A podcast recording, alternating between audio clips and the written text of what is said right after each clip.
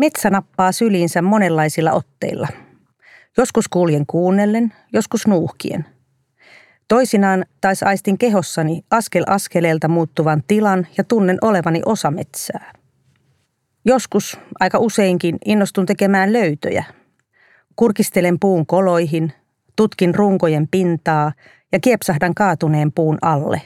Ja millaista runsautta, mitä värejä ja muotoja löydänkään.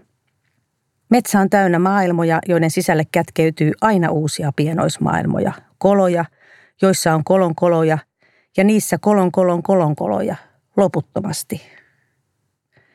Yksi luonnonmetsän erityisyys piileikin siinä, että on valtavasti erilaisia olosuhteita, missä elämä voi hehkua.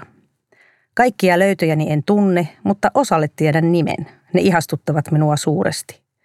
Nuijanuoranen, hytyrypykkä, valkoparvipiikki, valkoludekääpä, aarninappu, rusokantokääpä, kultarypykkä. Kultarypykkä. Kuinka kaunis hellittelynimi. Tapani kokea metsää on muuttunut tiedon kautta. Siihen tulee uusia, entistä kiehtovampia kerrostumia. Kaikki nämä ihmeellisen väriset ja muotoiset kasvustot puiden rungoilla ja maassa ovat ilmentymiä metsän ylläpitämästä monimuotoisuudesta.